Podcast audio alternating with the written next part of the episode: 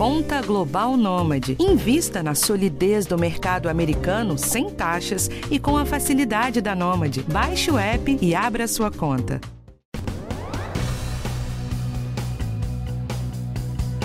O seu plano de saúde mudou ou reduziu a rede credenciada? Isso está trazendo problemas para você? Sempre traz, né? Agora, a ANS, a Agência Nacional de Saúde Suplementar, que é a responsável por regulamentar esse segmento, promete diminuir esse problema com a aprovação de novas regras de portabilidade, ou seja, para os clientes trocarem de operadora quando houver descredenciamento de um hospital ou laboratório.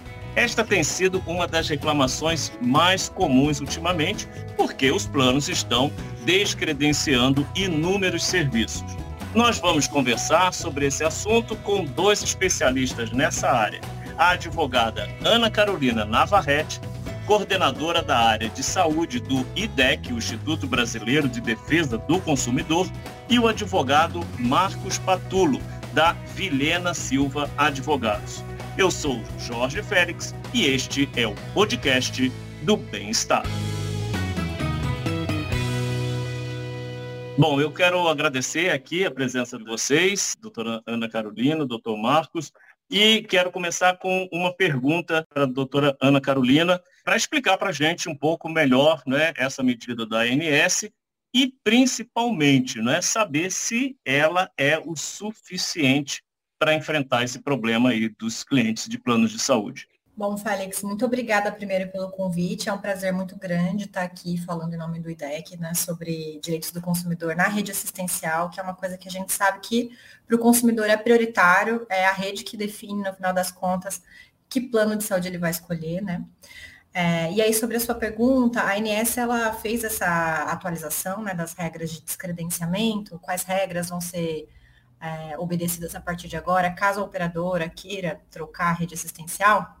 E ela faz isso, né, em alguns eixos. O primeiro, como você já bem mencionou, é dar o direito ao consumidor de fazer a portabilidade a partir do momento em que a rede assistencial é modificada. Isso é um reconhecimento muito positivo por parte da agência de que a mudança na rede credenciada, sim, descaracteriza o contrato de plano de saúde a ponto de gerar o direito do consumidor trocar de plano, levando consigo as carências que ele já cumpriu.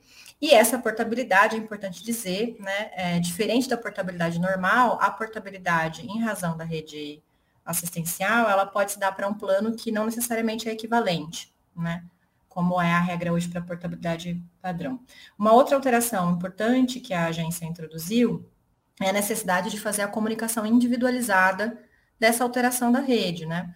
A regra que a gente tinha era no sentido de comunicar no site, não de maneira individualizada para o consumidor, e estava valendo a troca. Agora não, agora você precisa fazer a comunicação individualizada do consumidor dessa alteração. E um outro destaque importante que vale a pena ser feito é que a agência também alterou esses critérios de substituição, né? Inclusive colocando mais dimensões de qualidade. Essa discussão dentro da agência, ela não é nova, ela se intensifica em 2021, houve até uma audiência pública para modernizar essas regras, né? Mas ela, inclusive, uma consulta pública, o IDEC enviou contribuições para essa consulta pública na época, né? Mas a gente acha que embora ela seja um avanço, ela deixa algumas coisas para trás, assim, coisas importantes, né? A primeira coisa que fica para trás, extremamente importante, é o fato de que essas regras valem apenas para rede hospitalar, não vale para clínica, não vale para laboratório. Então ainda existe umas regras muito frouxas, muito fracas para a troca de rede assistencial de clínica e laboratório. E a gente chama atenção para a importância disso porque entre 2021 e 2022 a gente teve muitos problemas relacionados à alteração de rede credenciada não hospitalar. A gente teve todo um movimento de retirada de laboratórios como a Vosier, Delboni, da rede assistencial da AMIL em 2021, né, antes da carteira ser transferida pela APS, e a gente teve também mudanças na rede credenciada da própria Sul-América antes dela ser adquirida pela Rede D'Or. E eu queria, então, perguntar para o doutor Marcos se é isso, né, que ele sente, porque atende aí muitos casos desses problemas, e também saber como que o consumidor deve proceder. Teve um descredenciamento, teve uma mudança na sua rede credenciada, o que o consumidor deve fazer? Olá, Félix, muito obrigado pelo convite para participar do podcast. Queria cumprimentar também a doutora Ana Carolina. Bom, eu sou um pouco cético com relação a aceitar que essa regra nova da ANS vai resolver o problema. E um ponto que eu gostaria de destacar é que não é fácil hoje exercer portabilidade de carência.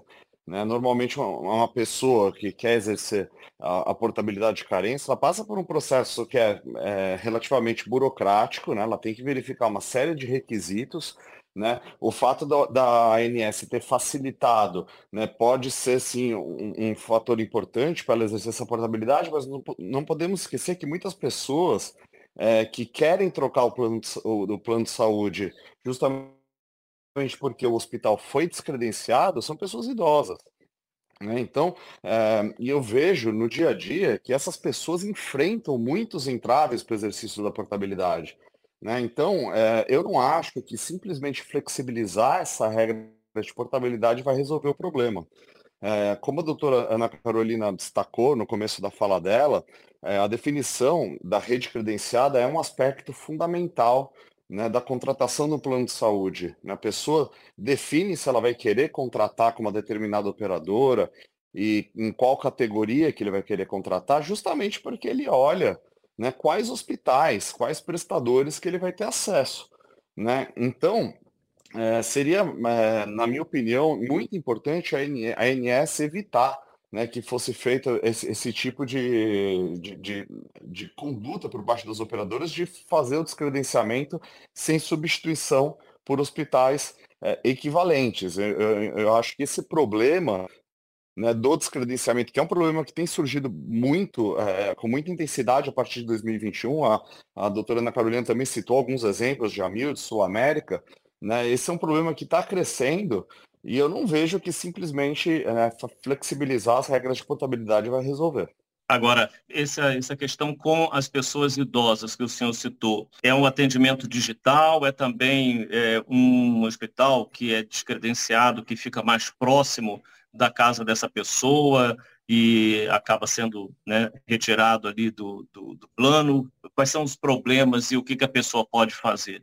Nós vemos diversas situações, né? Tem, às vezes, essa situação que você mencionou, né, da pessoa fazer tratamento num hospital que é próximo da casa dela, então o fator da proximidade da casa dela é um elemento fundamental para ela querer continuar, né, com esse hospital e, consequentemente, com a contratação, né, do plano de saúde dela. Tem também situações em que não necessariamente o hospital é perto, mas o hospital é especializado no tipo de patologia que essa pessoa precisa, por exemplo, um hospital especializado em tratamento de câncer, né? Então, nós temos observado esse tipo de situação, né, ocorrendo no dia a dia, né? E o grande problema é que a gente vê, muitas vezes, o descredenciamento desse prestador sem a substituição, né? A gente vê as operadoras dizendo, olha,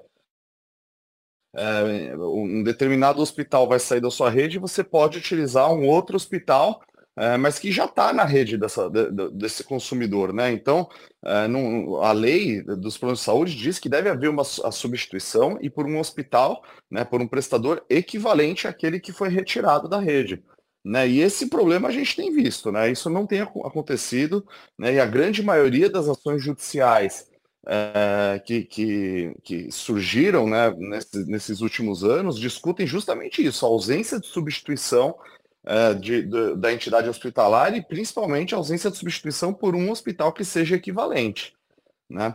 Agora, falando especificamente dos idosos, nós vemos dificuldade mesmo no exercício da portabilidade. E dificuldade assim que passa por situações inimagináveis. A pessoa que chega num corretor e fala, eu quero fazer a portabilidade, eu quero trocar de plano de saúde aproveitando as carências, e o corretor dizer, não, determinada operadora não aceita pessoas com mais de 60 anos, não aceita pessoas com mais de 70 anos. Só que isso é proibido, isso é seleção de risco, a própria ANS e a lei dos planos de saúde proíbe esse tipo de prática, mas infelizmente isso acaba ocorrendo no dia a dia. Doutora Ana, a senhora tem reparado o aumento dessas reclamações no IDEC, né, desses casos que a gente está comentando aqui, tanto da questão de não ter um tratamento, né, um hospital com um tratamento compatível, como também essa recusa de pessoas idosas? O que a gente tem visto, Félix, aqui... Bom, desculpa, acho que vale também dizer que é um prazer estar aqui, né, dividindo a sala do bem-estar com o Dr. Marcos Patullo. E queria concordar muito com o que ele disse, assim, em termos de a portabilidade ser um flexibilizador, mas se você não tem para onde portar, né, acaba que o problema não fica resolvido mesmo. Então, a gente precisa se preocupar também para ter plano de saúde de destino, né, para onde o consumidor possa fazer essa troca. Agora, respondendo sua pergunta, Félix, sim, a gente recebeu bastante reclamação entre 2021 e 2022 por alteração da rede credenciada ou não comunicada. O consumidor descobre que a rede mudou quando ele acessa o prestador antigo e descobre que ele não está mais na rede, e isso é bem complicado, né, porque significa que essa comunicação não foi efetiva. E outro problema também que foi bastante reportado dentro do IDEC é esse apresentado pelo Dr. Marcos Patullo, no sentido de você ter a retirada de um determinado prestador, e aí, em tese, entre muitas aspas, você contrata esse fluxo maior de atendimento de serviços dentro de um prestador, de um hospital, enfim, que já está dentro da mesma rede. Ou seja, você tira um hospital que estava na rede e não coloca outro no lugar, né? Você apenas reorganiza o fluxo de atendimento dentro da rede que já está lá. E isso, na experiência do consumidor, é muito negativo, né? No final das contas, o que você tem é retirada de variedade de prestador de serviço para onde ele pode ir e ser atendido. E, às vezes, um prestador que, para aquele consumidor, não tem o que está na rede, não supre, né? Não se equivale. Uma discussão que eu acho que a gente precisa aprofundar são os critérios que a ANS utiliza, né, para substituir, para aceitar, autorizar a substituição dos hospitais, né?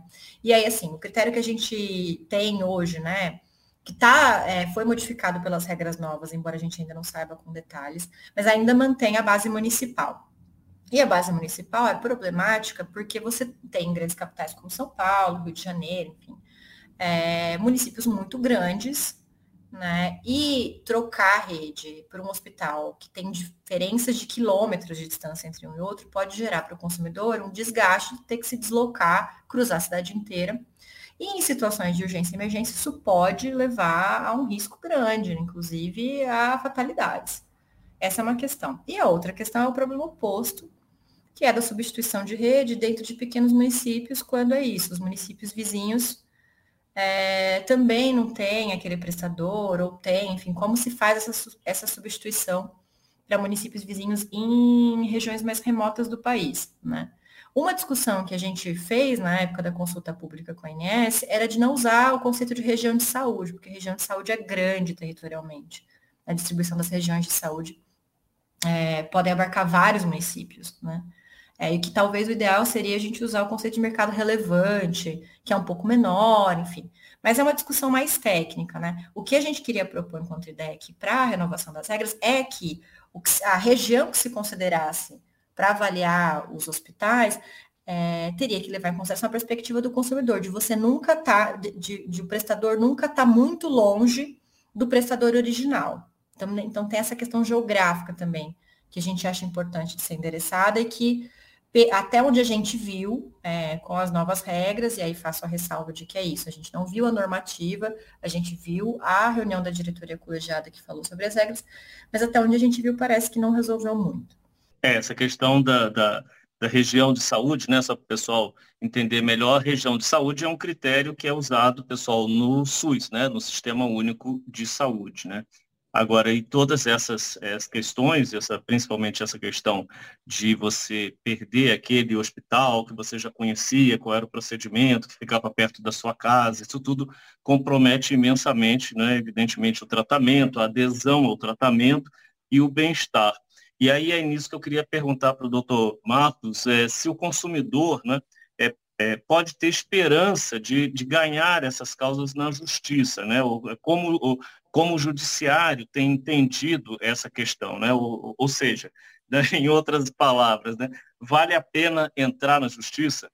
Nós temos visto uma crescente judicialização desse tema, principalmente nos últimos 2 anos, 2021, 2022 e agora 2023, né? E o Poder Judiciário, ele se atém muito às regras que estão na própria lei dos planos de saúde para que avaliasse o descredenciamento que foi feito, ele foi feito de forma lícita ou não.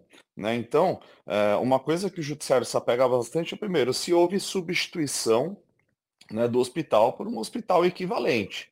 Né, se de fato, né, houve, embora tenha sido retirado um determinado hospital da rede, se houve, né, inclusão de um outro hospital na rede. O simples fato da operadora indicar um hospital que já estava na rede desse consumidor não tem sido, né, considerado pelo judiciário para fins de cumprimento da regra da Lei dos Planos de Saúde. Outra coisa que o judiciário também se apega é se houve ou não a comunicação do consumidor, né? Se a comunicação foi clara, se a comunicação foi inteligível, né? E de fato, se ela foi específica, mostrando exatamente qual o prestador que foi descredenciado e qual o prestador que vai substituir aquele que foi descredenciado. Um outro fato também que é relevante é o consumidor estar ou não em tratamento naquele prestador, né, que foi descredenciado. Isso é um ponto que os juízes levam bastante em consideração, né, se a pessoa, né, estava efetivando um determinado tratamento, procedimento no hospital, ou se tinha uma cirurgia agendada naquele hospital. E esse hospital foi descredenciado, esse é um outro elemento que o judiciário tem levado em consideração para julgar essas causas. Doutora Ana, uma das alegações, né, dos planos das empresas de planos de saúde é que esse descredenciamento está sendo feito porque houve um aumento, né, um aumento muito grande nos custos hospitalares. Isso procede? Olha, Félix, a gente tem uma discussão muito grande sobre se a ANS deveria regular ou não a relação entre prestadores e operadoras, né? Justamente porque existe um controle, uma fiscalização muito baixos hoje sobre o que acontece nos hospitais, em termos de preço dos procedimentos, em termos de protocolo, linha de cuidado, enfim, isso acontece. Por isso que o IDEC, inclusive, tem uma posição no sentido de a ANS regular também prestadores, hospitais, clínicas e laboratórios, ou seja, seria importante que a competência da agência reguladora fosse expandida para abarcar a saúde privada, né, não só plano de saúde. Esse é um ponto. Contudo, eu não acho que essa seja uma verdade absoluta, assim. Existe uma série de razões que podem levar à troca do prestador muito além do aumento de custos, né? Então, não dá para dizer que é só aumento de custo, não, o que ocasiona essa troca de prestador. Uma série de coisas, né? A própria relação do prestador com a operadora, um prestador, por exemplo, que tem uma linha de cuidado que pode ser mais preocupada com o bem-estar do consumidor, ou que pode usar mais tecnologia, que pode, enfim.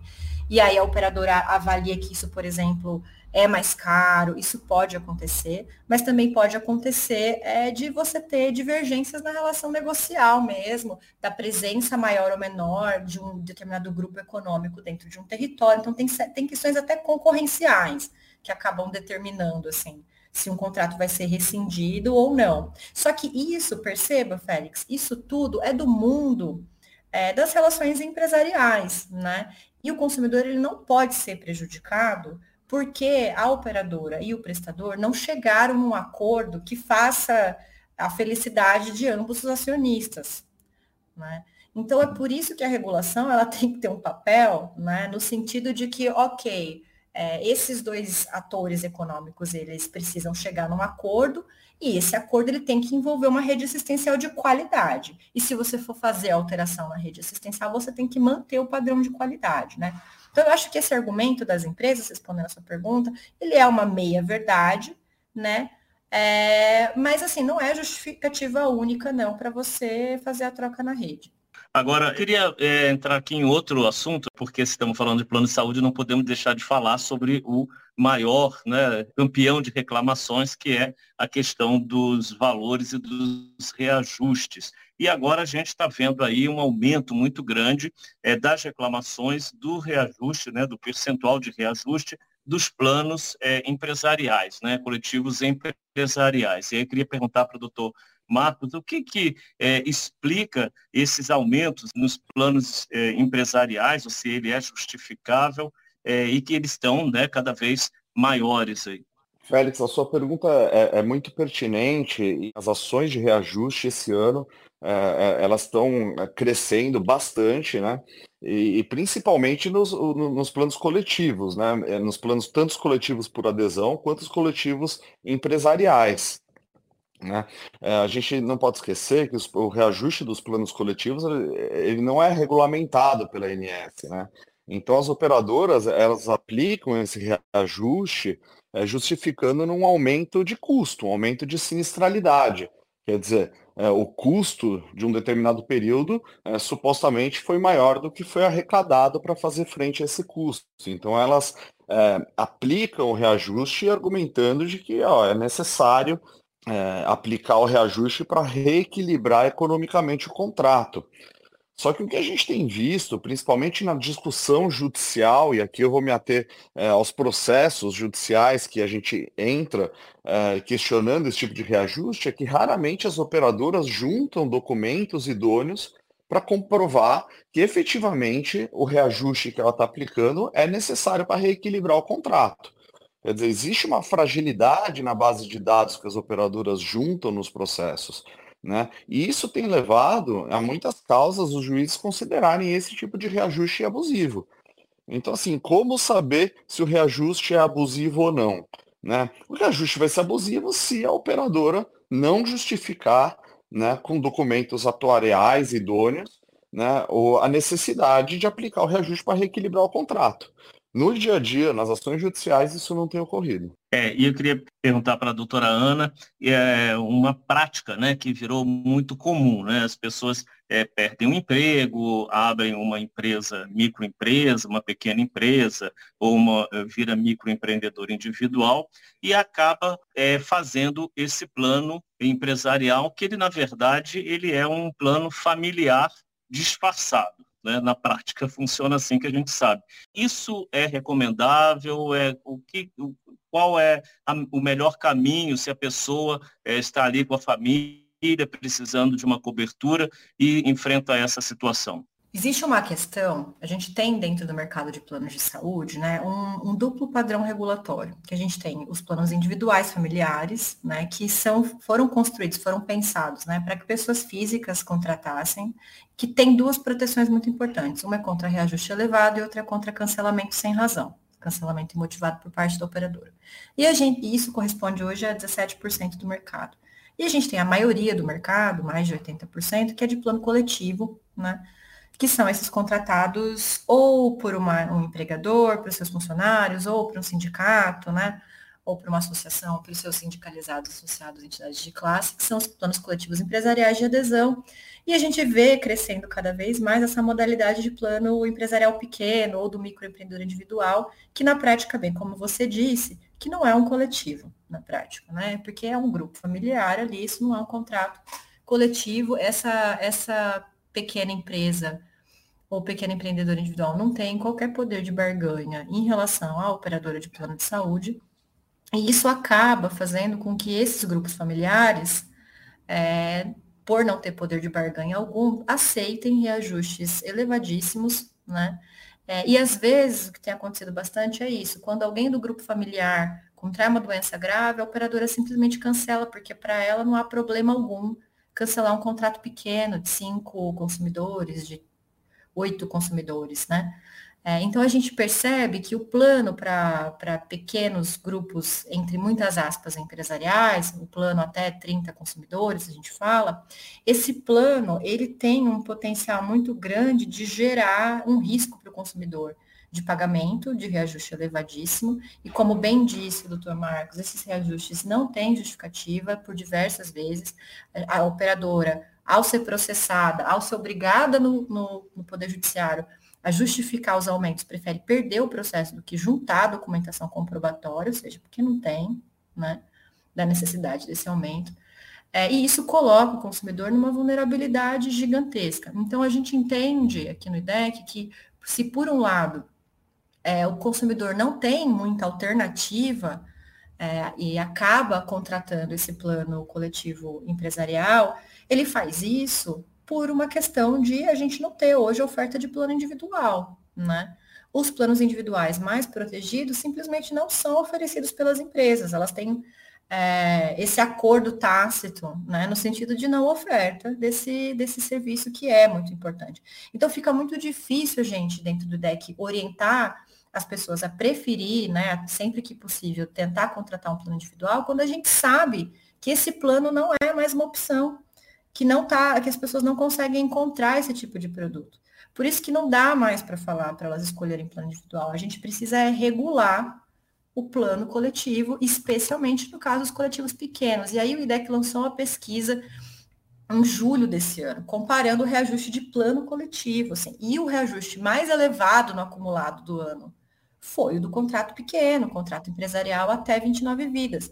Para você ter uma ideia, nos últimos 5 anos, de 2018 a 2022, a variação acumulada, o aumento acumulado médio de plano coletivo pequeno até 29 vidas, foi de 82%, ou seja, em 5 anos o valor dessa mensalidade dobrou. Enquanto quem tem plano individual, nesses mesmos 5 anos, o valor acumulado foi de 35%. Nossa, uma diferença bem grande, né? Eu queria, doutor Marcos, o senhor concorda que a saída é uma regulamentação também do plano empresarial? Félix, até aproveitando o gancho da fala da Ana Carolina, porque eu acho que o que ela acabou de dizer sobre a escassez de planos individuais no mercado tem muito a ver também com aquilo que eu disse no começo da dificuldade de se fazer portabilidade. Eu acho que esses assuntos eles conversam, né? Porque a ANS flexibilizou as regras de portabilidade de caso de descredenciamento, mas plano individual, assim, é muito difícil você encontrar um para contratar. Se você for para outro plano coletivo, você tem critérios de elegibilidade super rígidos. Ou a pessoa vai ter que contratar um plano coletivo por adesão, e daí ela tem que ter ser associada, né, ou fazer parte de um sindicato, de alguma associação que ofereça um plano coletivo disponível para ela contratar no mercado, ou então ela tem que ter um CNPJ. Né? E tem um outro fator, né? Tem a questão do custo. Muitas vezes essa pessoa está num plano hoje que cabe no bolso dela, e para fazer a portabilidade para outro no mercado não vai caber no bolso dela, a tabela de preço é outra. A gente tem visto muito também crescer esse problema, principalmente agora em 2023, a gente tem visto muito cancelamento unilateral de contrato, e aqui eu falo dos planos coletivos em geral, tanto os planos coletivos por adesão, a gente vê associações que tiveram o plano sendo cancelado, quanto pessoas jurídicas, e principalmente nesses casos, né, que foram citados dos falsos coletivos, em que o plano, embora tenha uma pessoa jurídica contratante, a realidade dos fatos, né, materialmente, ele é um plano familiar, né? Muitas vezes é a mãe, pai, 2, 3 filhos. Né? Então, esses planos estão sujeitos à rescisão unilateral. Esse assunto tem que ser regulamentado. É urgente que a ANS regulamente os critérios para rescisão de plano coletivo. E nesse caso dos planos falso coletivo, vamos chamar assim dos falsos coletivos, em que os beneficiários são grupos familiares, famílias, eu entendo, né? Que a regra, inclusive, tem que ser tão rígido quanto os individuais familiares, porque a proteção que é necessária para esses planos é a mesma dos familiares. E também é necessário, né, os próprios reajustes que foram aplicados esse ano, né, que estão todos na casa dos 2 dígitos, a gente tem visto reajustes de 34%, 39%, 40 e poucos por cento, né, isso mostra que a ANS tem que olhar de uma forma diferenciada para o reajuste dos planos coletivos e sim regulamentar critérios para que eles sejam aplicados, porque da forma como está, nós estamos vendo que a gente não sabe onde vai parar, né? Que está cada vez mais difícil o plano caber, não é, no bolso dessa parcela da população que sempre, né, teve essa cobertura aí por meio das empresas, que depois tem que assumir essa responsabilidade. Bom, pessoal, sobre essas críticas, nós fomos ouvir aí o famoso outro lado, né? A Fena Saúde, a Federação Nacional de Saúde Suplementar, afirmou que, mesmo diante dos esforços para reequilibrar o cenário econômico-financeiro do setor, nos últimos 2 anos, as operadoras vêm enfrentando consecutivos resultados negativos. Em 2021, fecharam com prejuízo operacional de R$ 900 milhões. No ano passado, esse resultado negativo passou para 10 bilhões e 700 milhões. Tendência que, segundo a Fena Saúde, se manteve nos primeiros 3 meses desse ano, quando o prejuízo somou 1 bilhão e 700 milhões. A Fena Saúde rechaça veementemente a afirmação de que as operadoras raramente juntam documentos idôneos para justificar os reajustes. E qualquer insinuação nesse sentido é completamente infundada e não reflete a realidade. A ANS disse que as novas regras de descredenciamento valem apenas para hospitais porque, em relação à rede não hospitalar, laboratórios, por exemplo, já existe uma norma desde 2014. Sobre as substituições de hospitais distantes daqueles que a pessoa costumava usar, a ANS lembra que a lei obriga essa cobertura no mesmo município, sem especificar distâncias. A agência lembra ainda que a portabilidade de carências é um direito do consumidor, sendo proibida qualquer forma de seleção, inclusive por idade, aí, no caso das pessoas idosas, e que estuda o aperfeiçoamento do guia da ANS, de modo que o consumidor poderá contratar um plano ou realizar a portabilidade de carências de forma direta. Em caso de negativa, a ANS recomenda que o consumidor faça a reclamação em seus canais de comunicação.